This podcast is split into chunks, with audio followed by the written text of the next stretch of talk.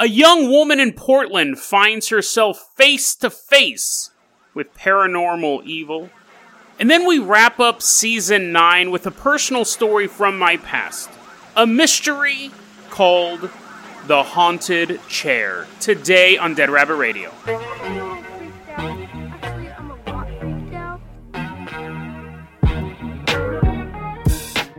Hey everyone, welcome back to another episode of Dead Rabbit Radio. I'm your host, Jason Carpenter. I'm having a great day. I hope you guys are having a great day too. Yeah, you guys heard that right. This is the end of season 9. Sorry I haven't been announcing it all week. It kind of crept up on me, honestly. So, next week, I'm taking a week off. We will have a series of reruns. I've already chosen the episodes. It's a theme week, it's one of my favorite theme weeks. So, we'll have that, and then we'll be coming back the week after that for the start of season 10. So, I thank you guys so much for sticking along on this journey. Now, this episode is jam packed full of stuff. I'm just pushing. Give me this story right here. Put that. You, you, come here, come here. Put you in there. Also, if you haven't noticed, I just got done working out. I mean, I'm sure you've noticed my physique, but I'm a little more amped up than normal, but it is a Friday episode. I literally just jumped off of my Tony Little Gazelle glider. I'm ready to record this episode. Normally, I take a shower before my episodes to relax, but there's no time to relax. Come here, story. Get in there. Here we go.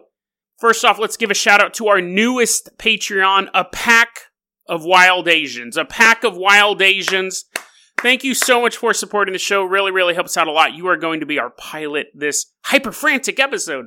If you can't support the Patreon, that's fine too. You know what I'm going to say, and I mean it. Just go ahead and get the word out about the show. That helps tremendously. Word of mouth helps the show grow. So if you can't support us financially, support us with your mouth, with vocalizations, or, you know, typing, typing on computer. You guys are already irritated by the workout, Jason, but a pack of wild Asians. Let's hop into Jason Jalopy first off, because we're leaving Hood River. We're driving to Portland, Oregon. Now, this is a story from Reddit, and I've talked to the Redditor who wrote this story. Her name is Break Your Neck for Me, baby. But I gotta do this, and she seems fairly nice. She seems fairly sincere. But again, when we're covering the story, I do have to say, and it's no insult to her, but the story may be made up, right? This is a single person's account of a story. It could be a LARP, could be a delusion, could be a lot of things. And that is from every Bigfoot story to her story. I'm just saying that off the bat. But I think it's an interesting story. I, again, I can't 100% say it's true, but let's take a look at this.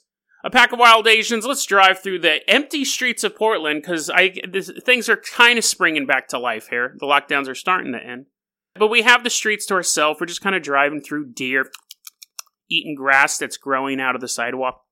Mountain lion, on the top of a skyscraper looking at him. Hmm, the perfect hunting ground. If only I can now get down. It's like having to walk down 50 flights of stairs. Goes out, all the deers are gone. Uh. We're driving to. This is the thing that made this story pop out to me. Because I get a ton of stories and I see a ton of stories online that's very vague. I was at my grandma's house. Okay. I mean, not saying that your grandma's house is vague. It's all blurry. You're like, Grandma, I can't find you. But specifics always I like. I always like specifics. And we have a specific address for this event. It's 1909 West Burnside Street. Now, there's a car wash there. It used to be a Kiss car wash, now it's a Caddy car wash. What is also interesting about this story is as I was reading, I've been to Portland a total of four times in my life. I live an hour away. I, I've been to Portland only four times outside of going to the airport. Out of those four times, and that's spread across eight years, out of those four times, I went to this place. I went to this place in January. Coincidence? 100%, 100% coincidence. I wasn't being drawn by the malevolent evil. But I found that weird when I was reading it. I go, I know this place. I walked by it in January. Been in Portland four times. If you don't know, Portland's a pretty big city. So 1909. I was go- I was not going to the car wash. I was going to the Chipotle. But it actually, it's funny. I love Chipotle. It's my favorite restaurant in the world. If there was a Chipotle in town, I would quit keto in a heartbeat and just eat one burrito a day. I'd stick to my diet that way. So Ch- Chipotle, please come to our town. Eat fresh. But I have to go to Portland to get Chipotle. That's how much I love Chipotle. We walked down this street, Burnside Street, And my spidey senses were tingling the whole time. Like, I grew up in bad neighborhoods. I know bad neighborhoods. I was like, this is bad neighborhood. It's one of those neighborhoods that's trying to fix itself up. But, you know, it's it's like the Doberman Pinscher. Is that even a meme dog anymore? Isn't it now? Don't you kids? Don't you kids talk about those pit bulls and, and stuff? When I was a kid, Doberman Pinscher was the most dangerous dog because they pinch you. You take a Doberman Pinscher and you can cover in makeup all, all day long. It's still a Doberman Pinscher. So that's kind of what this neighborhood looks like.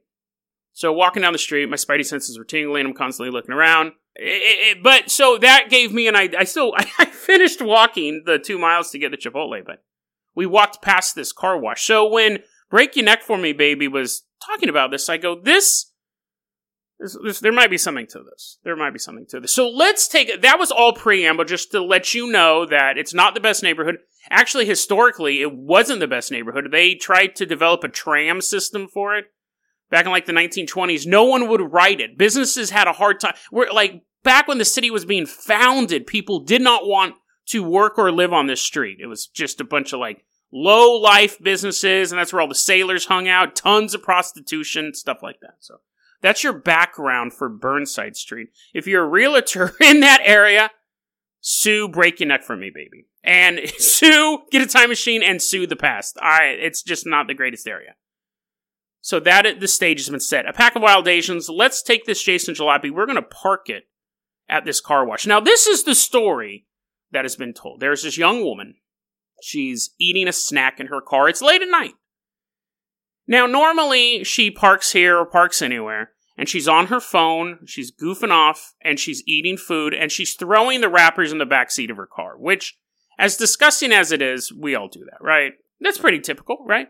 Maybe it's an age thing. Maybe it's a owning a car thing. I don't have a car anymore, so I have nowhere to throw my stuff. But I used to do that too. I used to just throw stuff in the back seat. And then once a month or two months, I'd clean my back seat out. So, anyways, that's what her normal routine was.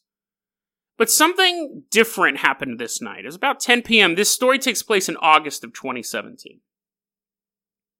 She gets it in her head that I'm going to throw the stuff away. And you're like, Jason, that's a good instinct. She's being clean. And I'm like, yeah, it's good, but out of character.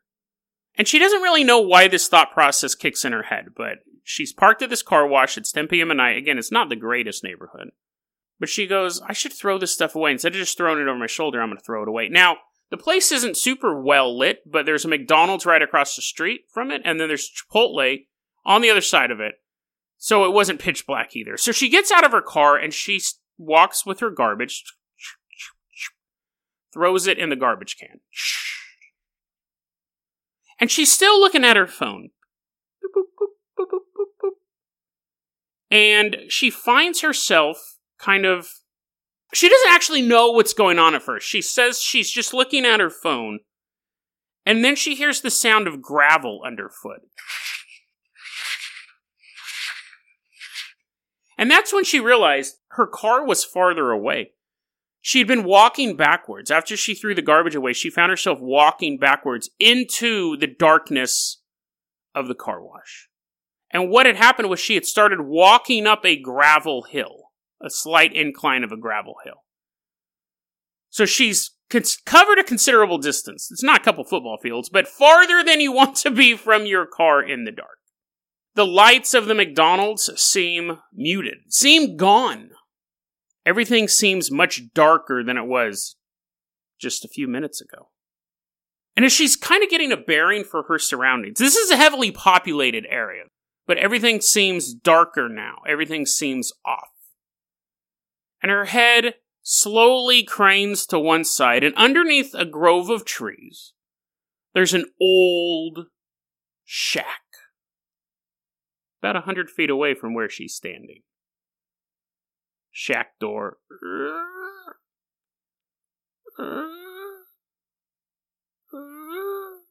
Slowly creaking. She gets a sudden urge. She needs to leave the area. What she's looking at isn't necessarily paranormal. There really could be a shack behind a car wash. You can look at aerial photos of this car. Also, don't harass the car wash because I don't think they have anything to do with this. I don't think it's some elaborate marketing scheme they have. So don't find Caddy Car Wash and call them up and be like, hey, can I visit your horrible cabin? She sees this cabin. Now, again, there's nothing paranormal about that, but she gets this horrible instinct to get out of there. Like she just feels it in her gut. I have to leave. I have to run in my car. So she takes off. She leaves behind the cabin. She leaves behind the grove of trees. She gets to her car. This is the part where the story does start to get suspicious, honestly. But she gets to the car and she has an intense desire right then and there in this car wash area to take a nap to fall asleep. Now she said she had some comfy blankets. I, I, I also think that she might, and again, break your neck for me, baby. I hope this doesn't fit. I get the feeling that at the time of the story, she may not have had a place to stay. The fact that she's saying, and I could be wrong on that because I didn't ask that personal question, but she may not have had a place to stay, or maybe not a place to stay that night. But she said she had blankets in the back, and that's not. I've been homeless before too. That's not a knock. I've lived in my car twice not two nights, like for two prolonged periods of time just because I'd lost an apartment and stuff like that. So that things like that are going to happen. But she's in her car. Now, again, just seeing the cabin isn't a paranormal activity because there really there's not a cabin back there. There is not an old man cabin back there, as far as I could tell. I was looking at satellite photos. There are trees, but I could not find creepy old cabin. Type that into Google. This address does not pop up. But if you just saw a cabin in a business, you go, oh, it's a supply shack or something like that. That in and of itself may or may not be paranormal. What happens next connects everything. But what happens next is a dream. So that is where you can go, oh, Jason, are you really telling us a dream story? Let's go ahead and finish this. She crawls in the back seat of her car. She goes to sleep. And she says, she says what she begins to have are what can only be described as nightmares and they're all connected to this cabin. Her walking up the hill and her seeing the cabin was not a dream. That all physically happened. She comes back to the car. She has an overwhelming need to sleep. Even getting out of the car was out of characters for her. She's normally just slob. She throws stuff over her shoulder.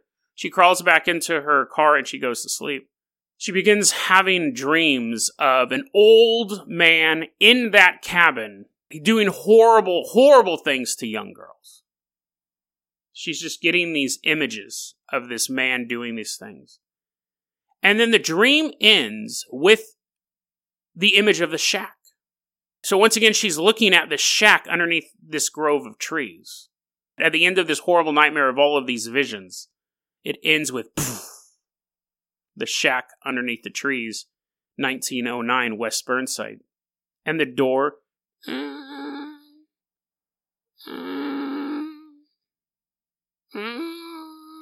opens wider and wider until the only thing she can see inside the cabin is a giant eyeball. The eyeball of that old, hideous man doing those horrible things, staring out of that cabin directly into her. She wakes up and gets in the front seat, drives away. She knew she had some friends in the area, so she went to go see her friends a couple blocks away.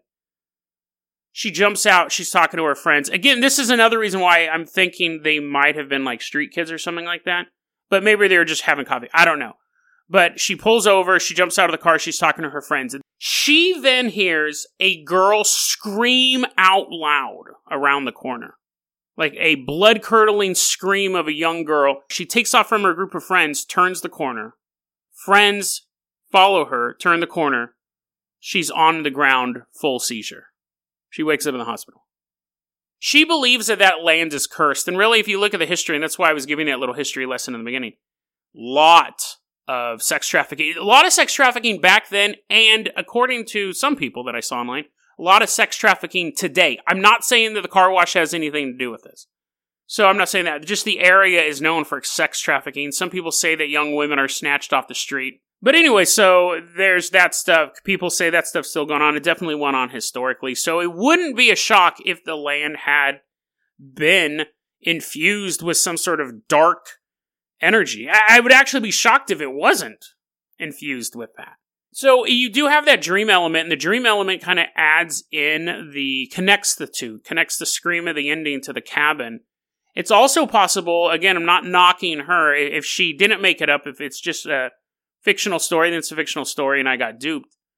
Could also be a fictional story, but she doesn't even know it's fictional. It's possible that she saw the cabin that was real, or she did see that part of it.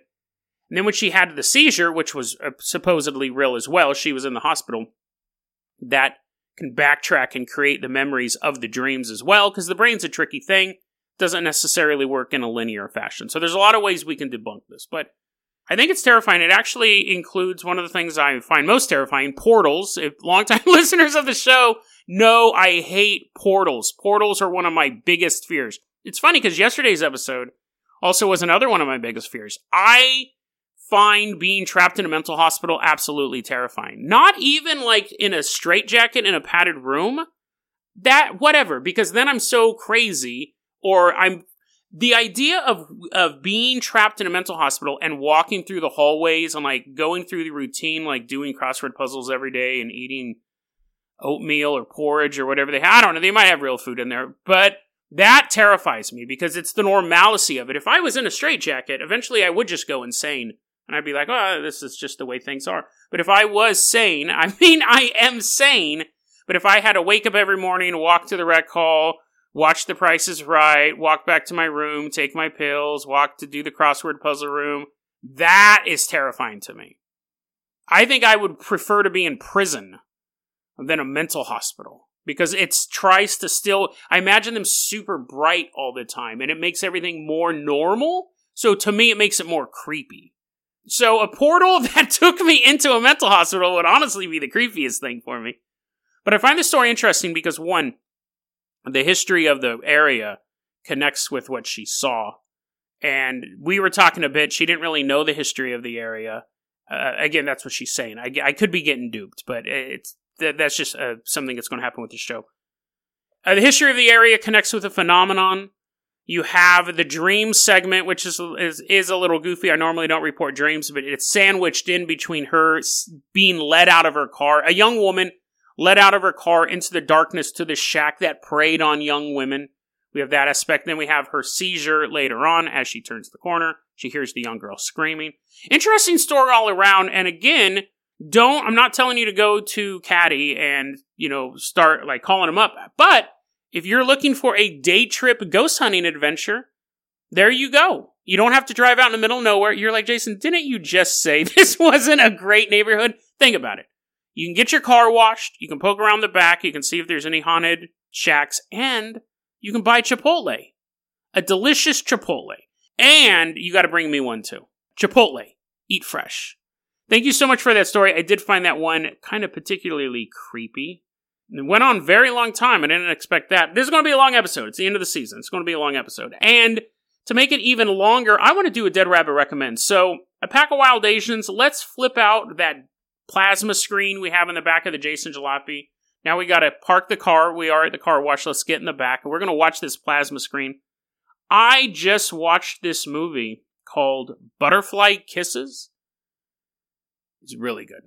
Butterfly Kisses is the story. It's it's very meta, which I liked, and it, it was really really good. It's a found foot. It's it's a documentary about a filmmaker who finds found footage. It's not it's not a real documentary. So you have a man who finds some found footage that these college students had made involving this local myth called Peeping Tom or the Blink Man, Mr. Blink. That was interesting because in the movie, the people in town all had different names for him. That's pretty common with local legends. Like the older people called him Blink or Mr. Blink. The younger people were calling him Peeping Tom. So that was a really cool little added detail. So this guy finds a shoebox full of old DV tapes from 2004 about this story of these college students trying to investigate Peeping Tom. And this guy's trying to raise money to release his movie. So he gets like a friend of his has a doc is making a, like a documentarian. So he goes, "Why don't you make a documentary behind the scenes about me putting this movie together?" It was really, really interesting because you get to the point where there's basically three plots, and they're all done really, really well. Very good ending to the movie. You have the plot where we're watching the original found footage movie. You have the plot of the director. And then you have the plot of the film crew, the documentary film crew, who they're starting to think that the the guy who finds the tapes, the director, is losing his mind. They're like, should we keep making this documentary? Like that guy's that guy's kind of nuts.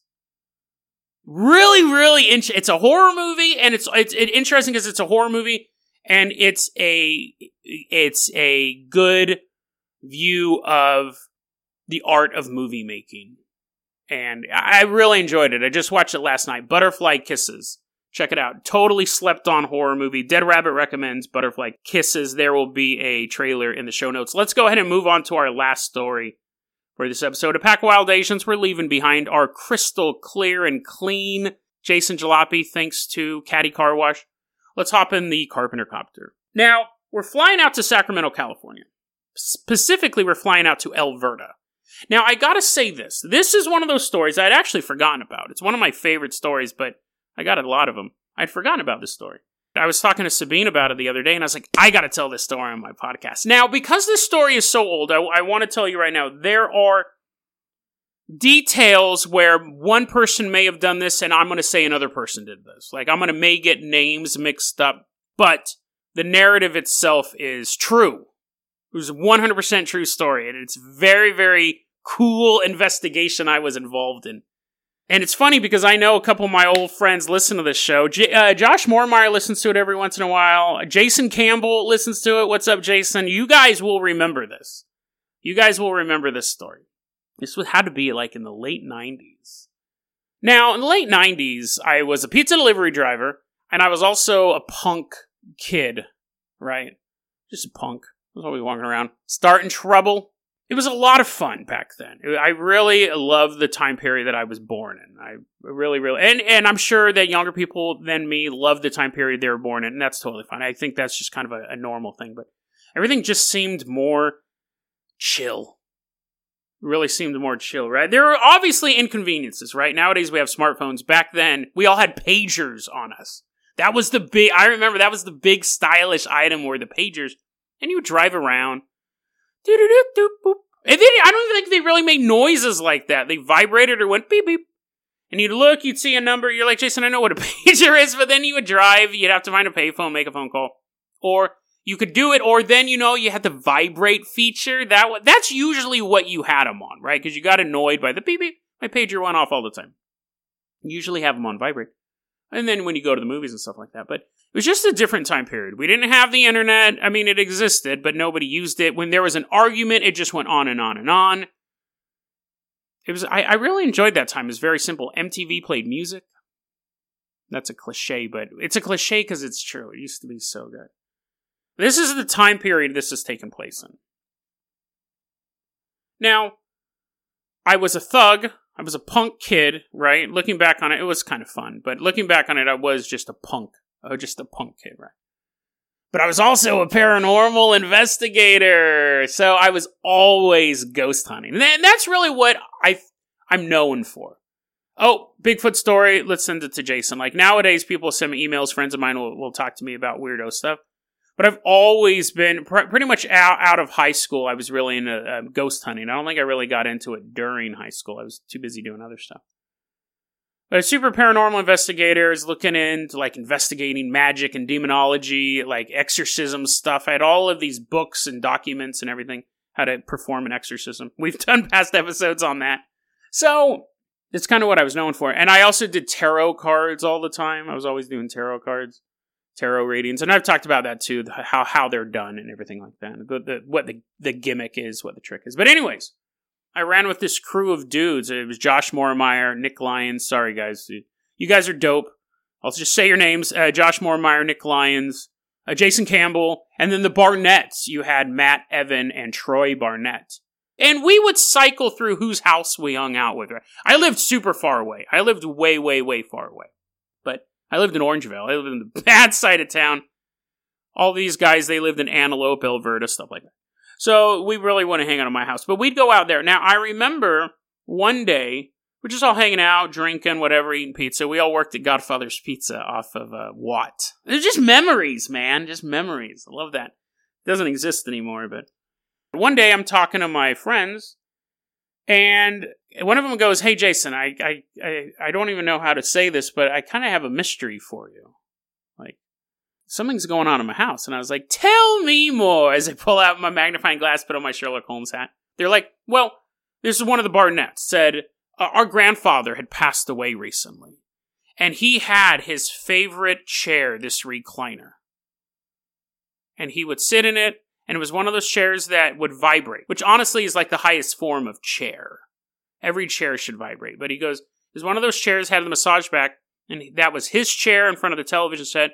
He would sit there and turn on. Now, I knew exactly what chair they were talking about because a lot of times when I went over there, that was the chair I sat in. I mean, obviously, his grandpa was not in the chair at the time; he had gone to bed. But I would come, I would sit in the chair, turn it on. Uh, uh, uh, we'd be watching MTV, Headbangers Ball, or something like that. Be sitting in that chair. so I knew the chair. I was like, yes, I'm very familiar with that chair. Tell, tell me more. And they're like, Jason, quit being a pretentious dork.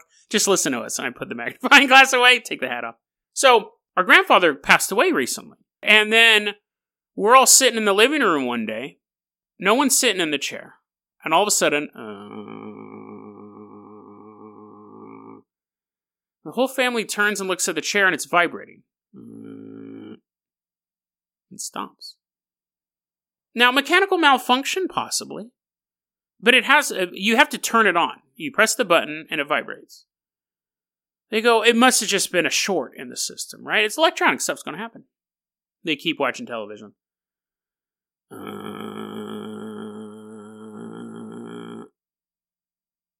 Now, the whole chair, it's audibly vibrating. And when they touch it, they can feel it uh, vibrating. What? Watching the chair, just waiting. Turn the television down. Uh...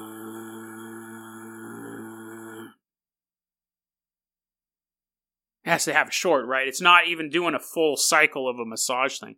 It's only going for a period of time. So what are you going to do? What do you think, right? You're right. You guessed right. If you guessed unplug it, you are 100% correct. They unplugged the chair from the wall. No electricity. You don't have to. Obviously, it's a. The chair's still vibrating even though it's unplugged. So, at that point, one of the Barnetts, I think it was Matt, was talking to me, and he goes, we think the chair I don't want to put words in his mouth, but the the insinuation is something weird is happening at their house involving the chair of their grandfather who passed away, who he always had it vibrate, is now vibrating even though he's gone. And it's unplugged and no one's sitting in it. So we went there that night. We got to check this out. He's like, no, no, we're having a religious ceremony. This is out of the way, kicking over tables. Oh no, I'll never be a full Catholic now. ah, whatever, smashing stuff over. No, we went over to their house and we show up and I go, I'm going to sit in the chair. I'm going to sit in the chair. I'm not afraid of no ghosts. I sit in the chair. We're watching television and a period of time passes and, you know, just kind of like hanging out, drinking. And then uh, I almost jumped out of that chair. It 100% was vi and I checked it before I go because I'm thinking these guys are messing with me, right? Whenever you come out of the closet or come out of the casket as a ghost hunter, whenever you come out of the nether realm as a ghost hunter, people are going to fool you. I mean, that's just going to happen on purpose, on accident. It's just going to happen. So, anyway, something I remember I came over and I looked and it was unplugged, and I was like, okay. And we're watching Deftone videos or whatever, Limp Bizkit.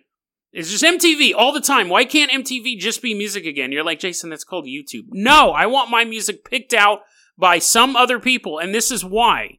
Because then I learn new music. If it's just me on YouTube, I'm listening to nothing but Ice Cube and Tupac and Limp Bizkit all the time.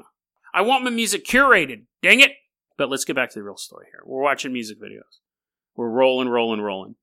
And this chair starts vibrating, and I jump out of it. 100%. And you know, again, as a paranormal investigator, this is the stuff you want. You want proof.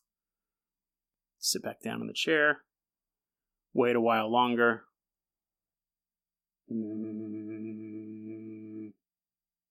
Now, it wasn't a regular thing. You couldn't set your watch to it. It would just happen, which again made it even more likely to have a paranormal answer. You know, ghosts don't have wristwatches, at least as far as I know. They might all be assigned one at the pearly gates. But it would just kind of come and go. And I remember just thinking, this is spooky. I honestly think I stopped sitting in the chair. I think that at a certain point I stopped sitting in it. And we were all just kind of sitting there hanging out. Every so often the chair would start to vibrate. And, and eventually, though, it stopped. Stopped doing it altogether. Maybe about like a week or two later, just stopped vibrating. So it kind of plays into the idea that, and we've talked about this on the show, as we've talked about everything on this show, episode 448, that spirits, most likely, the ghost in South Korea is different, but you would think a spirit slowly loses its power over time becomes more and more the realization that Earth just isn't. It's supposed to move on to the next plane, so it doesn't disappear. It doesn't die off. The spirit's power just slowly disappears until it finally goes to to heaven. So that's what you think, right? The chair's vibrating for a while, and it just goes away. It probably had to be a couple months later when this happened. I remember we were hanging out again somewhere, and it, Matt, one of the Barnetts, again, I believe it was Matt, came up to me and goes, "Hey, dude, dude, look what we found. And they hand me a pager. Specifically, my pager. A pager that I had lost at their house while sitting in Grandpa's chair. A pager that got paged all the time. A pager set on vibrate. And there was a groove cut into the side of it. Matt goes, This was in my grandpa's chair. And I remember looking at that pager as he gave it to me, and I go, This is our ghost. This is our ghost. So what happened was that at some point in this pager, it's a really cool pager, it's a glow in the dark pager, it's like 50 bucks. It fell out of my pants and it fell into Grandpa Barnett's chair now because it was a recliner, which I don't know if I said that earlier, but all great chairs are recliners. It actually slid in and as the chair at one point got flipped back up into the seated position, it wedged right in between two pieces of metal. It was 100% in the perfect position for what happened next. But it got wedged in perfectly, and it was set to vibrate, and my pager was always blowing up. And every time someone called, that pager vibrated, made the chair shake. And it did it over and over and over again until the battery died. And I'm looking at this pager. That I mean, it was so tight in there. It was so it was in there so tight it had a groove cut into it. This is our ghost. I love that story for a couple reasons. One, because it's a story that I was personally involved in. I could see, not like I'm a huge egotist, I am, but I, I know the story from beginning to end, even though some of the details I might be iffy on. There is no chance for chicanery. There's no chance for tricks. I was there the whole time. And it has an ending. It has an identifiable ending. Again, as a paranormal researcher, it's not the ending that you necessarily want. But we talked about this, I've talked about this a couple times on the show. I talked about this with the whole thing with the Civil War aliens, Charles Dawson and Doug Dobbs, which was great. They're a great group of guys. But stories that have endings, even if they're not the paranormal answer, are still very satisfying to me. And I think most paranormal stories have an ending like this. We just haven't seen it yet. Because that was sheer luck. One, it was luck that the pager got stuck in there to create the phenomenon in the first place, because it could have fallen any manner of ways. Fallen out the bottom, got stuck, but not in a place that would make the chair vibrate. He could have got stuck in a chair that didn't vibrate. It just, everything worked out perfectly. But then the fact that we found it, because they could easily just pack the chair up, given it to someone else. They could have sold the chair. Chair could have been disposed of. Never have found the pager. Or if they sold it and someone finds the pager, they're not going to put two and two together. But the fact that all of this stuff happens, I honestly believe, I do believe in ghosts and I do believe in unidentified flying objects and things like that. But I honestly believe a good 95% of all of that phenomenon can be explained away. It's the 5% that can't be explained away, which terrifies and fascinates me. But I think a good portion of it has a reasonable answer. Like in the first story, that young woman may have had a seizure and then the memories became clouded because of that. Worked backwards. It's possible. I hung on to that pager for a while. To be honest, I might still have it in a box somewhere. I have I allow myself one box of mementos. And it might still be in there. And I kept it. I kept it as proof that not every ghost story has a ghost answer. Most of the time, it's a pager. Most of the time, it's a rational answer. So, as we end season 9 and head into season 10, let's remember to take a look at the world a little more closely. Those things that we see dancing at the edge of our eyesight, standing at the foot of our bed, may be 100% explainable as natural phenomenon. When you walk into your bedroom and you think you see something staring out of your closet, ignore it. The next time you wake up late at night, you go to the bathroom, turn the light on, look in the mirror, check your eyes. And then, right as you shut the light off in that split second between illumination and darkness, you see a figure behind you. It's nothing. When you're walking to your car late at night in that dark parking lot, and you swear you saw something human sized scurry underneath your vehicle, just ignore it. The scratch at your window, the crunch of footsteps outside your door. That sound coming from the darkest room in your house. There's a 95% chance that all of these have completely rational answers. But there's a 5% chance that you'll become the next story on Dead Rabbit Radio. deadrabbitradio at gmail.com is going to be our email address. You can also hit us up at facebook.com slash deadrabbitradio. Twitter is at Dead Rabbit Radio. Dead Rabbit Radio is the daily paranormal conspiracy and true crime podcast. You don't have to listen to it every day, but I'm so glad you listened to it today, guys. Have a great week. I'm going to have a great week. You guys have a great week. Be safe. Love you guys. See you in a week.